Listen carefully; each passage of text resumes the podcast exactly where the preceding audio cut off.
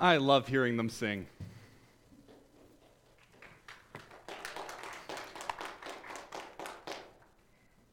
It's good when we can use the gifts that God has given us to grow each other, push each other towards Jesus. Whether it's gifts of singing, gifts of speaking, gifts of running a crazy sound system, all sorts of gifts that we can use.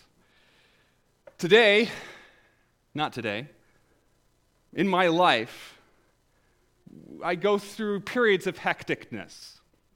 You all live life, you go through periods of hecticness too. This is a period of hecticness. I call it birthday season. We go from Christmas to Nancy's birthday, to Grace's birthday, to David's birthday, to my birthday, and then finally we breathe until July. Two months of crazy sugar rush, present giving and opening chaos. Sometimes when I go through the season, especially towards the end of it, I start looking around the house and I say, What are we going to do with all this stuff? It just piles up. And I get these crazy ideas in my head that once I put the kids to bed, I'm going to go through and I'm going to bag them all up. And I'm going to sneak down to Bargain Box and then drop them outside the door and leave. And no one has to know. In my more sane moments, I, Maggie and I talk about having a boxing day where we go through with the kids because that is the polite, kind thing to do. And we talk about what do you not use? And we'll put them in a box and we'll give them to Bargain Box. It's a double boxing day. That will be when my life slows down. If that's ever going to happen. no, it's not. Definitely not in birthday season. But maybe, you know, once May hits. But then we're prepping up for summer, and then there's more birthdays, and I'm just screwed. Why do we give gifts to each other? There are many different reasons why we give gifts to each other. I love the look in a kid's eye when they open up that present that they like, oh, I wanted that present. That look is amazing, and I'm so thrilled to see it. I love walking up to the kids after they've opened it for the next few weeks until they lose interest in the gift. And, and they're enjoying that gift. so much fun. Whether the gift is something fun or something useful or something character building, it's a win when it hits all three.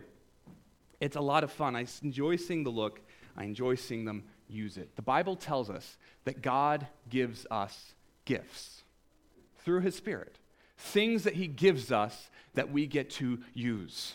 Sometimes we talk about those gifts, sometimes we don't. When we do talk about them, fewer times do we actually ask the question of why.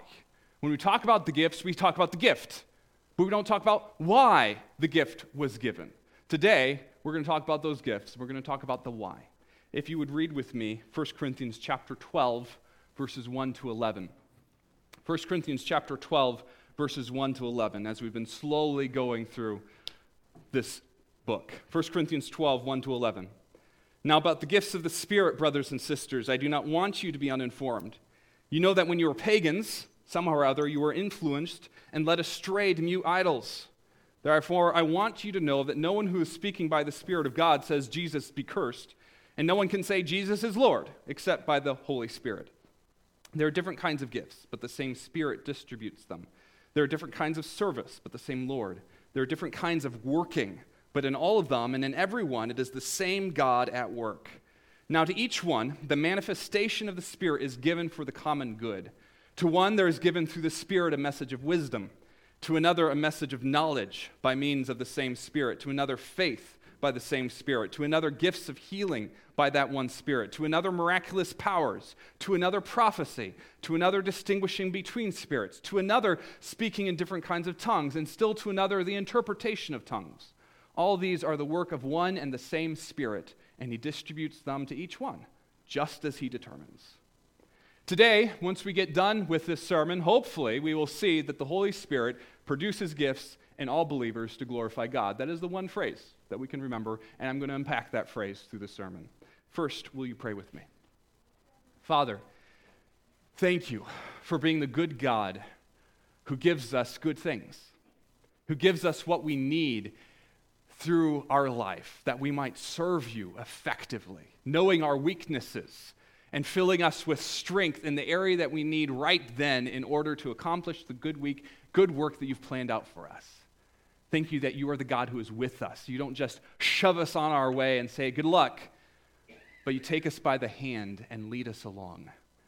Lord, we are so grateful for who you are and what you do, and it is a privilege to serve you and declare that you are my God, my Savior, and my King.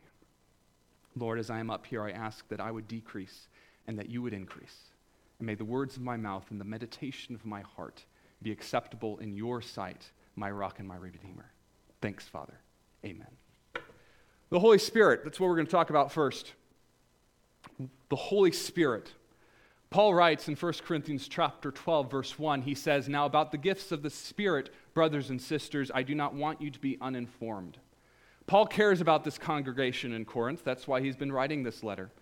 He, he cares about them, and he doesn't want any small points of doctrine to fall through the cracks. When you read this first verse, it literally says, Now about the things of the Spirit, brothers and sisters, I do not want you to be uninformed. Some translations embellish that and put gifts, because that's what he's talking about, the gifts of the Spirit, but it literally says the things of the Spirit, which is a little bit bigger category. We are a non denominational church. We're not Lutheran, we're not Methodist, we're not Catholic, we're not any of these things. We are a non denominational church. We invite everyone to come and study the Bible because that is our focus the Word of God. And we want people to know the Word of God beyond a shadow of a doubt. Unfortunately, like so many churches similar to us, we sometimes neglect the things of the Spirit very often because we're so focused on studying the Word of God that we don't teach the things of the Spirit. We don't pursue the things of the Spirit. Sometimes it's because the things of the Spirit worry us. We have a hard time with something that we don't see. We have a hard time wrapping our minds and our hands around it, trying to understand what this is because I cannot see it. Therefore, we put it over in a little closet and we say we're not going to open it up unless we need it. Paul says, I don't want you to be uninformed. So let us not be informed. Who is the Holy Spirit? The Holy Spirit is part of the Trinity. 1 Corinthians 12, 4 to 6, Paul writes, There are different kinds of gifts, but the same Spirit distributes them. There are different kinds of service, but the same Lord. There are different kinds of working, but in all of them and in every one, it is the same God at work. The Trinity, listed there in that passage Father, Son, the Holy Spirit. Each person of the Trinity is completely God, as you see that the Father is God, the Son is God, the Spirit is God, but the Father is not the Son, nor is the Son the Holy Spirit, nor is the Holy Spirit the Father. They are three distinct persons within the Godhead, the Trinity. They have different functions that perform. We could talk about prayer. The Bible tells us that we pray to the Father through Jesus by the Spirit. The three different parts of the Godhead working together in prayer. This passage in 1 Corinthians 12 talks about the gifts of the Spirit. It says that God works in us gifts through Jesus by the Spirit, the Trinity at work. Well, then, who is the Spirit? The Spirit, as it says, is a third person of the Trinity. The Spirit is gifted to each believer on the moment of faith. Jesus promised the disciples before he died in John 14, 16 to 17. He says, I will ask the Father, and he will give you another advocate to help you and be with you forever, the Spirit of truth. The world cannot accept him because it neither sees him nor knows him, but you know him, for he lives with you and will be in you.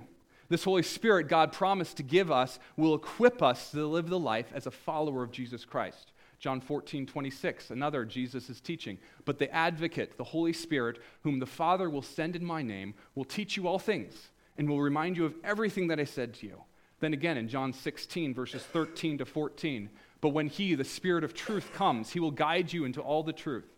He will not speak on his own, he will speak only what he hears, and he will tell you what is yet to come.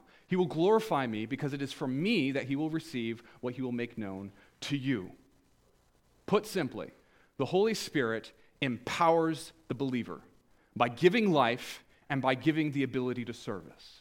That's one thing the Holy Spirit does. The Holy Spirit purifies, It convicts this world of sin. It brings salvation to us. It sanctifies the believer so we don't just stay in our sinful ways. It's the one that's prompting us to say, change, change, change, be like Jesus. The Holy Spirit guides and directs, uh, sorry, the Holy Spirit reveals truth to us. It reveals evidence of God's presence. It reminds us of what the Bible says when we're going in the, out in the community and we're wondering, what am I supposed to say to someone? And then a verse pops into our head. That's the Holy Spirit revealing it to us.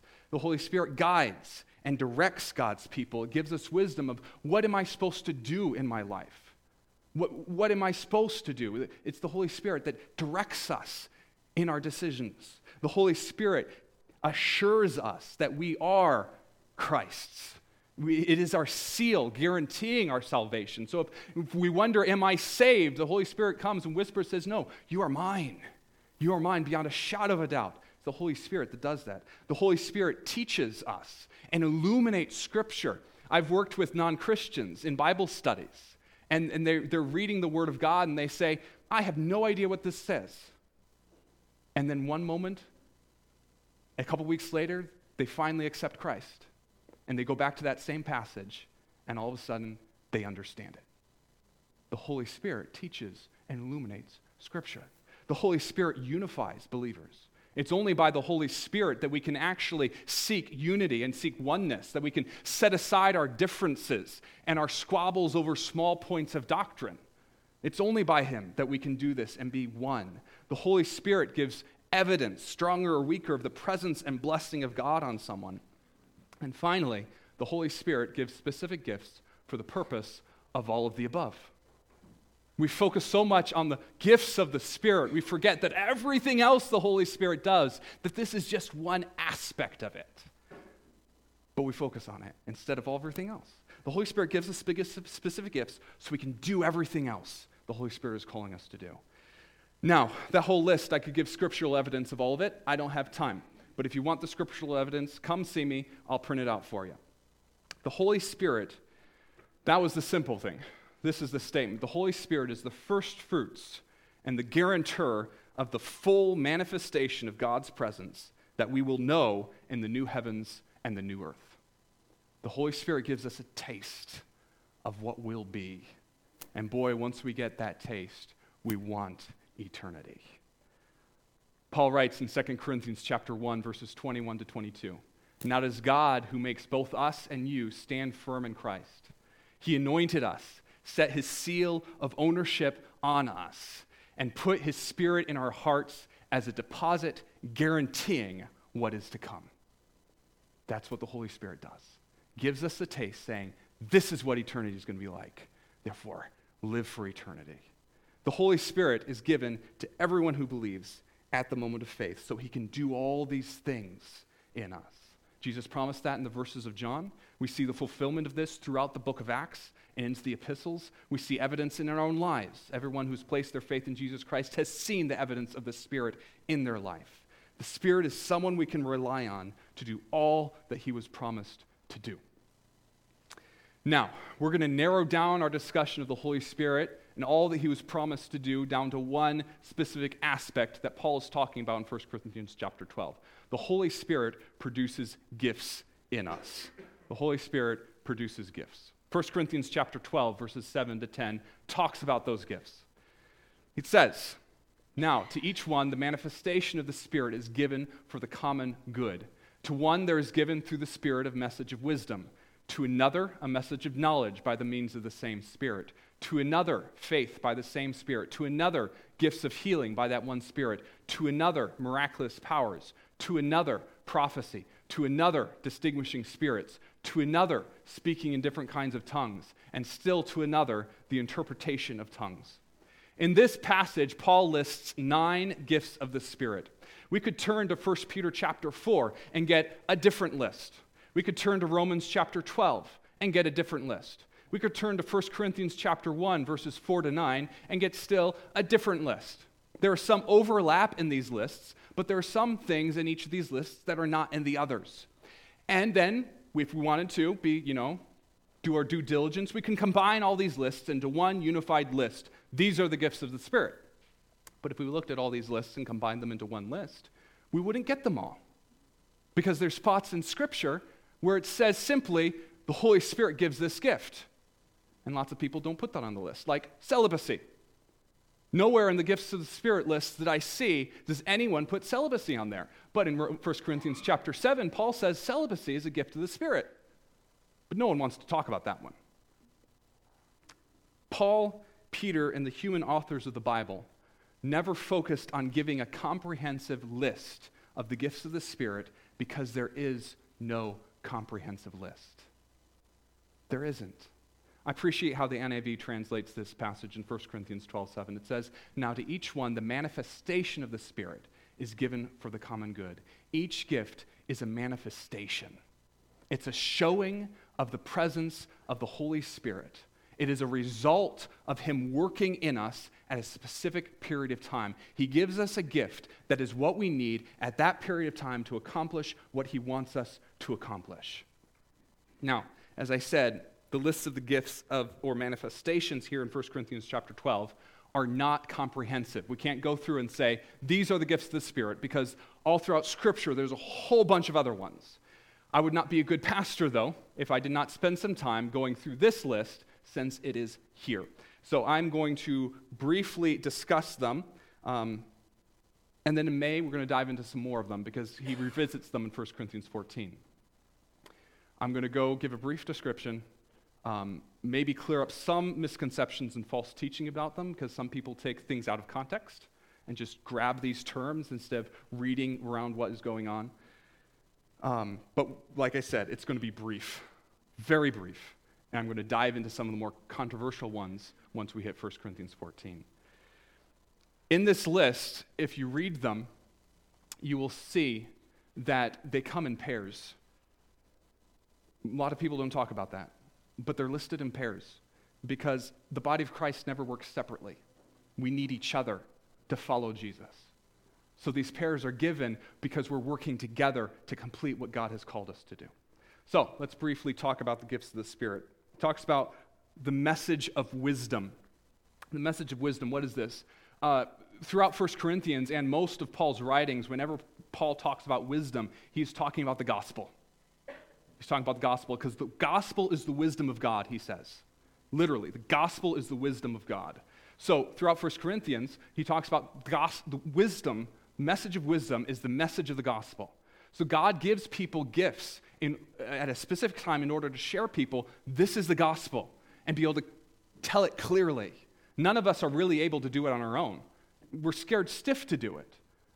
But when God brings us at a point where we can share people, this is the gospel of Jesus Christ, He gives us the ability to do it. Other word in Scripture, it tells us that. It talks about the message of knowledge.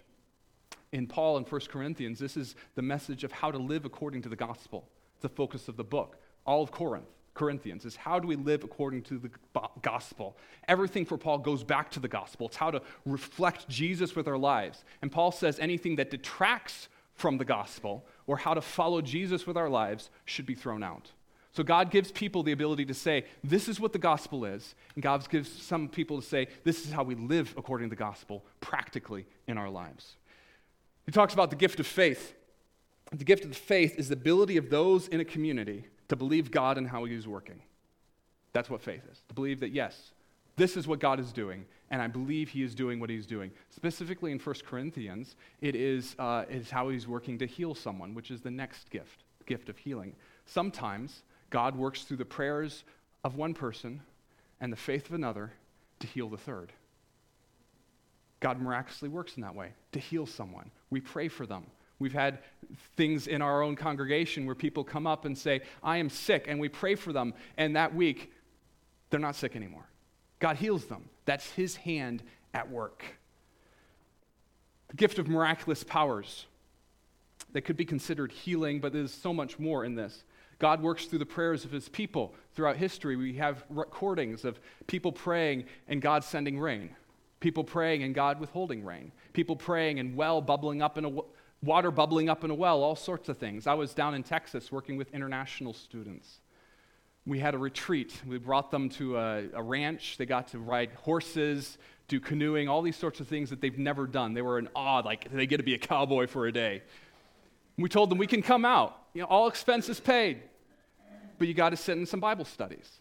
And most of these international students were non Christians. They said, Fine, we'll sit in a Bible study, no problem. I get to ride a horse, I'll be in a Bible study. Totally.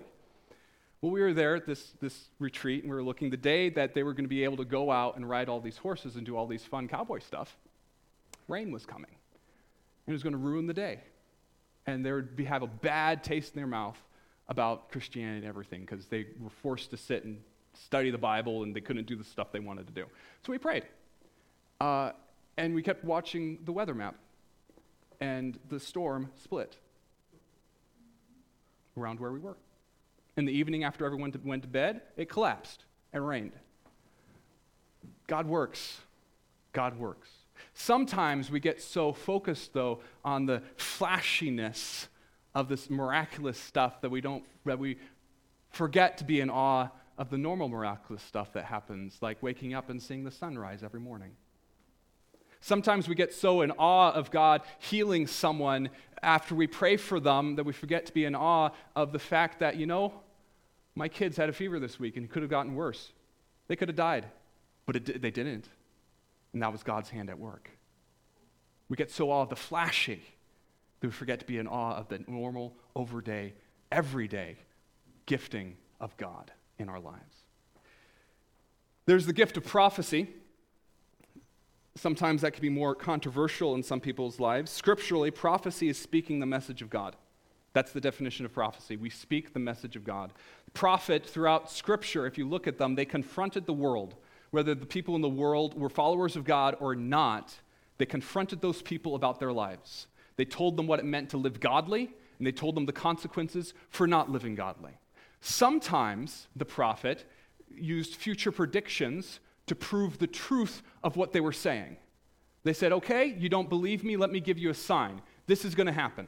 Therefore, and that happened, you better believe that God's going to judge you because of your sin then. They used the future predictions as the sign. The focus of the prophet was never the future biblically, the focus was always the present, calling people to follow God. That was the focus.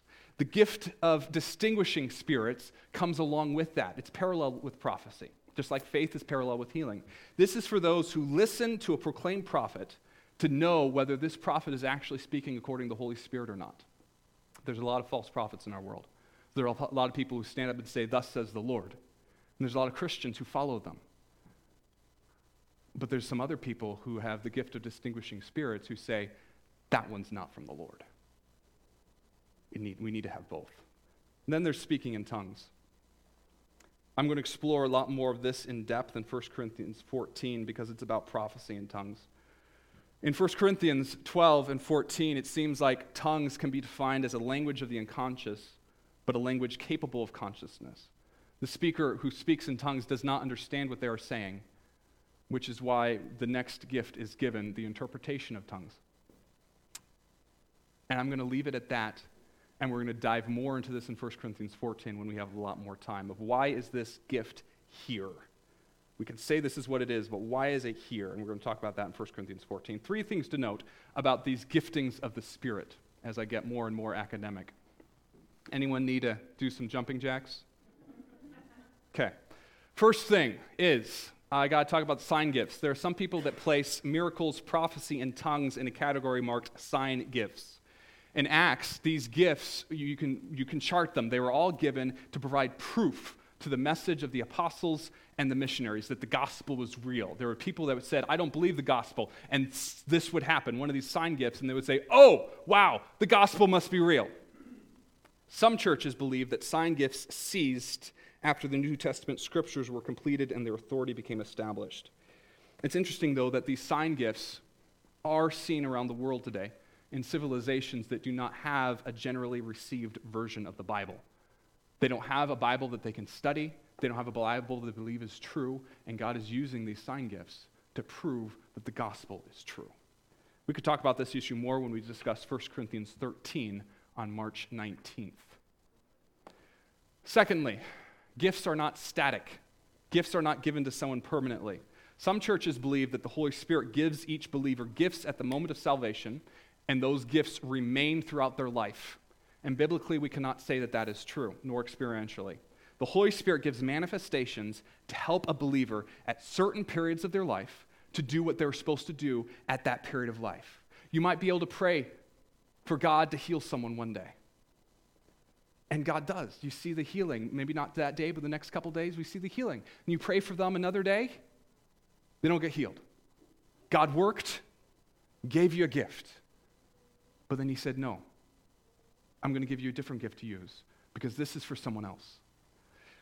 You might be able to teach at certain parts of your times of your life. I know some people who are amazing teachers at a period of life, and then they weren't able to teach anymore.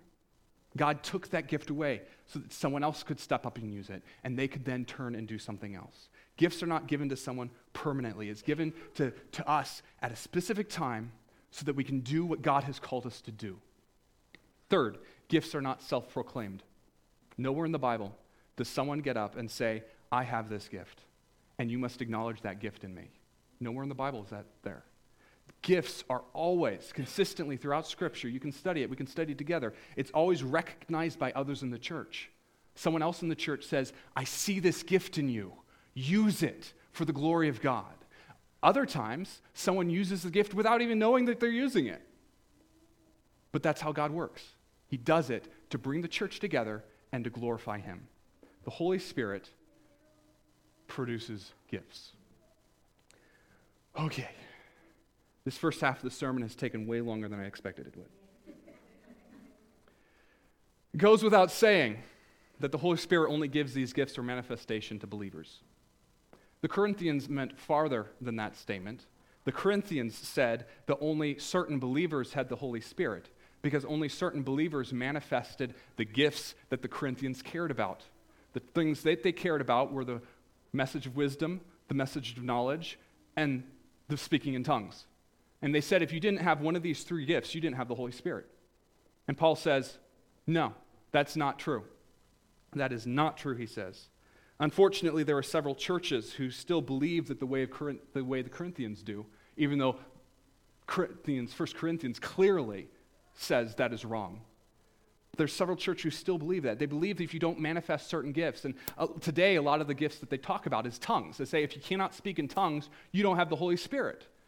But according to Paul, that's wrong. Paul writes in 1 Corinthians chapter 12 verse 11 he says all these are the work of one and the same spirit and he distribute, distributes them to each one just as he determines. The Holy Spirit distributes different gifts to everyone as he determines it. Everyone has him working in him, getting different gifts, but it's him distributing them. You might say, well, how do you know then? How do you know that everyone has the Holy Spirit that, and that everyone has these giftings? Well, it's because if we are saved, we have to have the Holy Spirit working in us. Look at the first several verses of this chapter in 1 Corinthians chapter 12, verses 1 to 3. 1 Corinthians 12, 1 to 3, Paul says, Now, about the gifts of the Spirit, brothers and sisters, I don't want you to be uninformed. You know that when you were pagans, somehow or other, you were influenced and led astray to mute idols. Therefore, I want you to know that no one who is speaking by the Spirit of God says, Jesus be cursed. And no one can say, Jesus is Lord, except by the Holy Spirit. We're going to talk about the first two verses some other time. Let's focus in on verse 3. The phrase, Jesus be cursed, or Jesus is cursed, is a Jewish phrase. We can see it in Galatians chapter 3, verse 13 It says, Christ redeemed us from the curse of the law by becoming a curse for us. For it is written, Cursed is everyone who is hung on a pole. We can also see it again in Deuteronomy chapter 21, verse 23. It's instructions for people. You must not leave a pole, body hanging on a pole overnight, someone who's crucified or impaled. Be sure to bury it that same day because anyone who is hung on them is under God's curse. Those who said, Jesus be cursed, were not cursing Jesus in this verse. They were stating a fact. They were saying Jesus is, was cursed because he hung on the cross. That is the fact. Jesus was cursed. It's the truth. Bible says that. The thing is, anyone can say Jesus is cursed. Anyone can say Jesus died on the cross. It takes no faith, it takes no belief. Anyone who is a student of history can look at history and say, yes, Jesus died on a cross. Anyone can say it. Anyone can attend church. Anyone can declare themselves a Christian and confess that, you know, I know Jesus died on the cross. But that confession does not mean that they're saved because anyone can say Jesus lived and died. Anyone could do it. It is only the confession that Jesus is Lord that we know that someone is a believer. It's only that. It reveals the state of someone's heart. It's a triumphal statement of faith that Christ is exalted over a hostile world. It is a statement that Jesus is our Savior and our God, our only hope. Romans chapter 10, Paul says, Romans chapter 10, verses 9 to 10, if you declare with your mouth, Jesus is Lord, and believe in your heart that God raised him from the dead, you will be saved. For it is with your heart that you believe and are justified, and it is with your mouth that you profess your faith and are saved. Paul says that the confession, Jesus is Lord, can only be done by the regenerative and sanctified power of the Holy Spirit. And it is only by Him working in our lives that we can be saved and declared that Jesus is my Savior and my God, my only hope. If we have placed our faith in Jesus Christ, that our hope is Him alone, if we're able to declare that Jesus is our God and our Savior, and we're not trusting in our works, we're not trusting in our church attendance, we're not trusting in our prayers, we're not trusting in our baptism, our confirmation, our family's faith, nothing but Jesus alone, that He is the name above every name, and before whom all the world will bow one day, then we're showing the presence of the Spirit in our life by able to do that. If the Spirit is in our life, it will produce gifts in us, Paul says the Holy Spirit produces gifts in all believers. We finally get to the purpose of those gifts. 1 Corinthians chapter 12 verse 7. Now to each one the manifestation of the Spirit is given for the common good. The Holy Spirit creates in us these abilities so that we can help each other. Unfortunately, there are a lot of churches that teach the gifts of the Spirit and the focus is on the gift kind of like Garfield, taking a present, rattling it, saying, I wonder what's in this. I wonder what's in this. I really want a certain gift. What's in this? I hope this one's mine. I hope it, hope it, hope it, hope it. The focus is on the gift so often. Then once we unwrap it we say, Oh, look at the gift that I have. Yay! Look at my gift. Look at my gift. I love my gift. The focus is on the gift. But scripturally, the focus isn't on the gift, the focus is on being a gift. It's not, look what I have, but it's, look how I can help. How can I be a gift to you today? God has given us abilities, things that we can do so that we can turn around and work for the good of each other and the good of the community. So instead of waving our gift around, trying to draw attention to ourselves, we are called to push ourselves down and work for the common good. On the flip side of those who wave their gift around, are those who have the gifts of the Spirit, because all of us have them. We have, we have the Holy Spirit in us. We've placed our faith in Christ. We have the Holy Spirit in us. He's given us a gift to use for the common good, and we're not using it. We feel nudges by the Spirit, but we ignore them. We've been approached by fellow Christians in our church to help in certain ways that are needed, but we're uncomfortable about doing those things, and we might even use the exegetically false, the unbiblical statement that's not my gift. Unfortunately, when we do not respond to the call of the Spirit, whether the call is through our conscience or the call is through the church, someone's not being helped. The Spirit has given every single person in a church gifts to use for the common good. Every single person. Every person. He's given me gifts to use for the common good. And if I do not use my help, gifts to help someone, that person will not be helped. God has given me the ability to preach and the gift to do it. And sometimes I do it really well, sometimes I do it mediocre. But He's given me a gift to use. But if I wake up one Sunday morning and I say, you know what? I don't feel like doing it. Who's going to do it? Brooke, yeah. yes!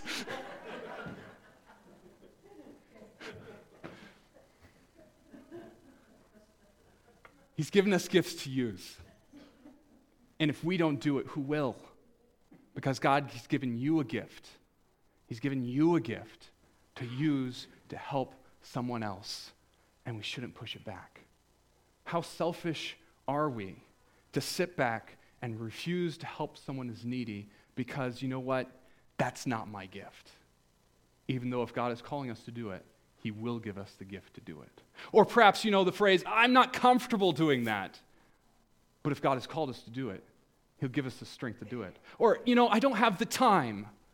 But if God has called us to do it, He will give us the time. Whatever excuse that we want to give, the Spirit that is indwelling us and calling us to serve, there are multitudes of excuses we give, give, but they're just excuses. Not only are we being selfish when we do that and say, you know, I don't want to do it. I know I'm being pushed this way. I know I'm having this draw that I need it, but I don't want to do it because of all these things. Through these excuses, we are declaring that we do not believe God to be who He is. He declared that He would equip us for our tasks, that He would give us manifestations of His presence in order to help those around us. But if we selfishly refuse to trust Him to help us, we are declaring that He is a liar and the Holy Spirit is not truly God. That was harsh. I didn't want to say that. Oh, goodness. Oh. When we trust in God, believing that He will produce in us gifts to do what He has called us to do, He's glorified. Because through our actions and our words, we cannot help but declare that what is happening is not because of us. It's because of Him working in our life. Because if it was up to me, I would say that's not my gift. If it was up to me, I would say I don't have the time. If it was up to me, I would say I'm not comfortable doing that. But God did it through me. There's sometimes I preach sermons and people come up to me and say, My goodness, that's exactly what I needed this week. That's not me. That's the Holy Spirit working, and I cannot stand up here and declare that what I do is because of me. It's because of God working through me. As the Holy Spirit works, Jesus is glorified. That's the ultimate sign of the Spirit's activity. As soon as the attention comes off of Jesus, it stops being his work. Because Jesus, Spirit's goal is to exalt Jesus. There are some people who, who get caught up in the gifts of the Spirit and they forget the end result is exalting Jesus. They do. But whatever takes away the exaltation of Jesus, even if it might appear to be a legitimate expression of the Spirit, begins to move away from drawing people to Christ and becomes a pagan fascination for that which is spiritual. It's very tempting for us as humans to start to worship the creation rather than the creator. I think about Romans chapter 1 verse 25. Paul writes, they exchanged the truth about God for a lie and worshiped and served created things rather than the Creator who is forever praised. Amen. We as humans are so messed up that we are able to take even the manifestations of the Spirit, these gifts that are given for the common good, and begin to worship them instead of the God who gives the gifts. Jesus, when he was walking on this earth, he did a whole bunch of miracles, and he said that these miracles are a sign for those who are living in Judea that he is truly the Son of God, and through him salvation comes. That's what those miracles were for. And people were following him, wanting to see a miracle. And they were getting all hyped up whenever Jesus made someone who was paralyzed walk, or made a blind person see, or healed someone who was sick. And they're like, wow, yay, Jesus, go, Jesus, go. I love it. Woo, look at how amazing God is. And then Jesus turned to them and said, Follow me. Leave your family, leave your country, leave your wealth, follow me, because only in me is there salvation, not in your religious system. It is in me. And immediately when he called people to follow him, they left him because they were following the manifestations of the Spirit and worshiping those signs instead of worshiping the God who created them. And unfortunately, too often, we get caught up in worshiping the signs instead of the God who's calling us to use them. There's an outpouring of the Spirit going on at Asbury Seminary down in the Tennessee, Kentucky area. There's been a, uh, a chapel service that has not stopped for over a week as people are going and praying and worshiping. It's exciting to see.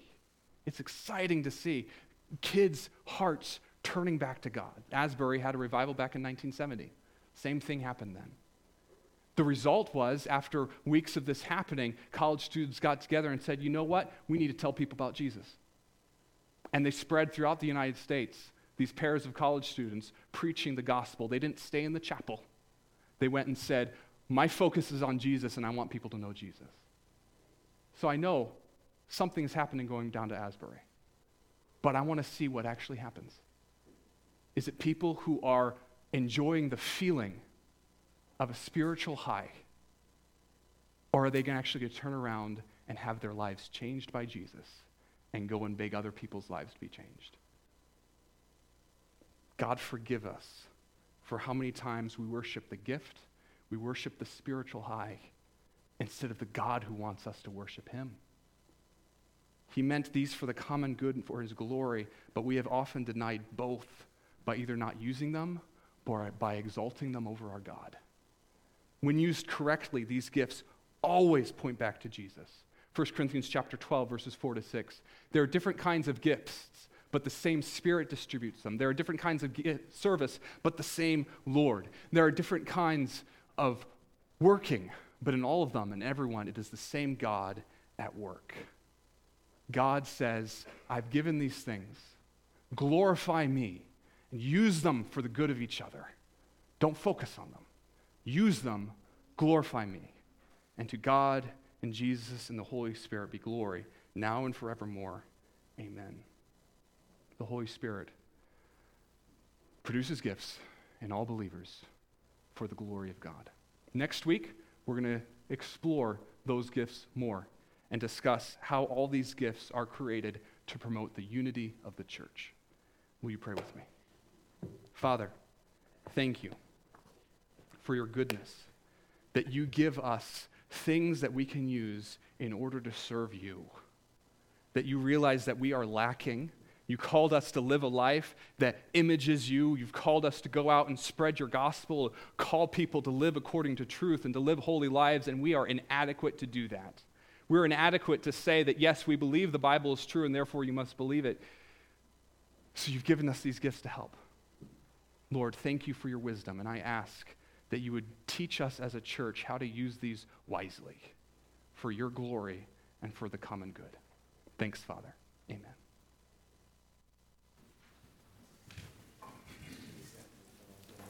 Take our hymnals and stand and turn to number 327. 327.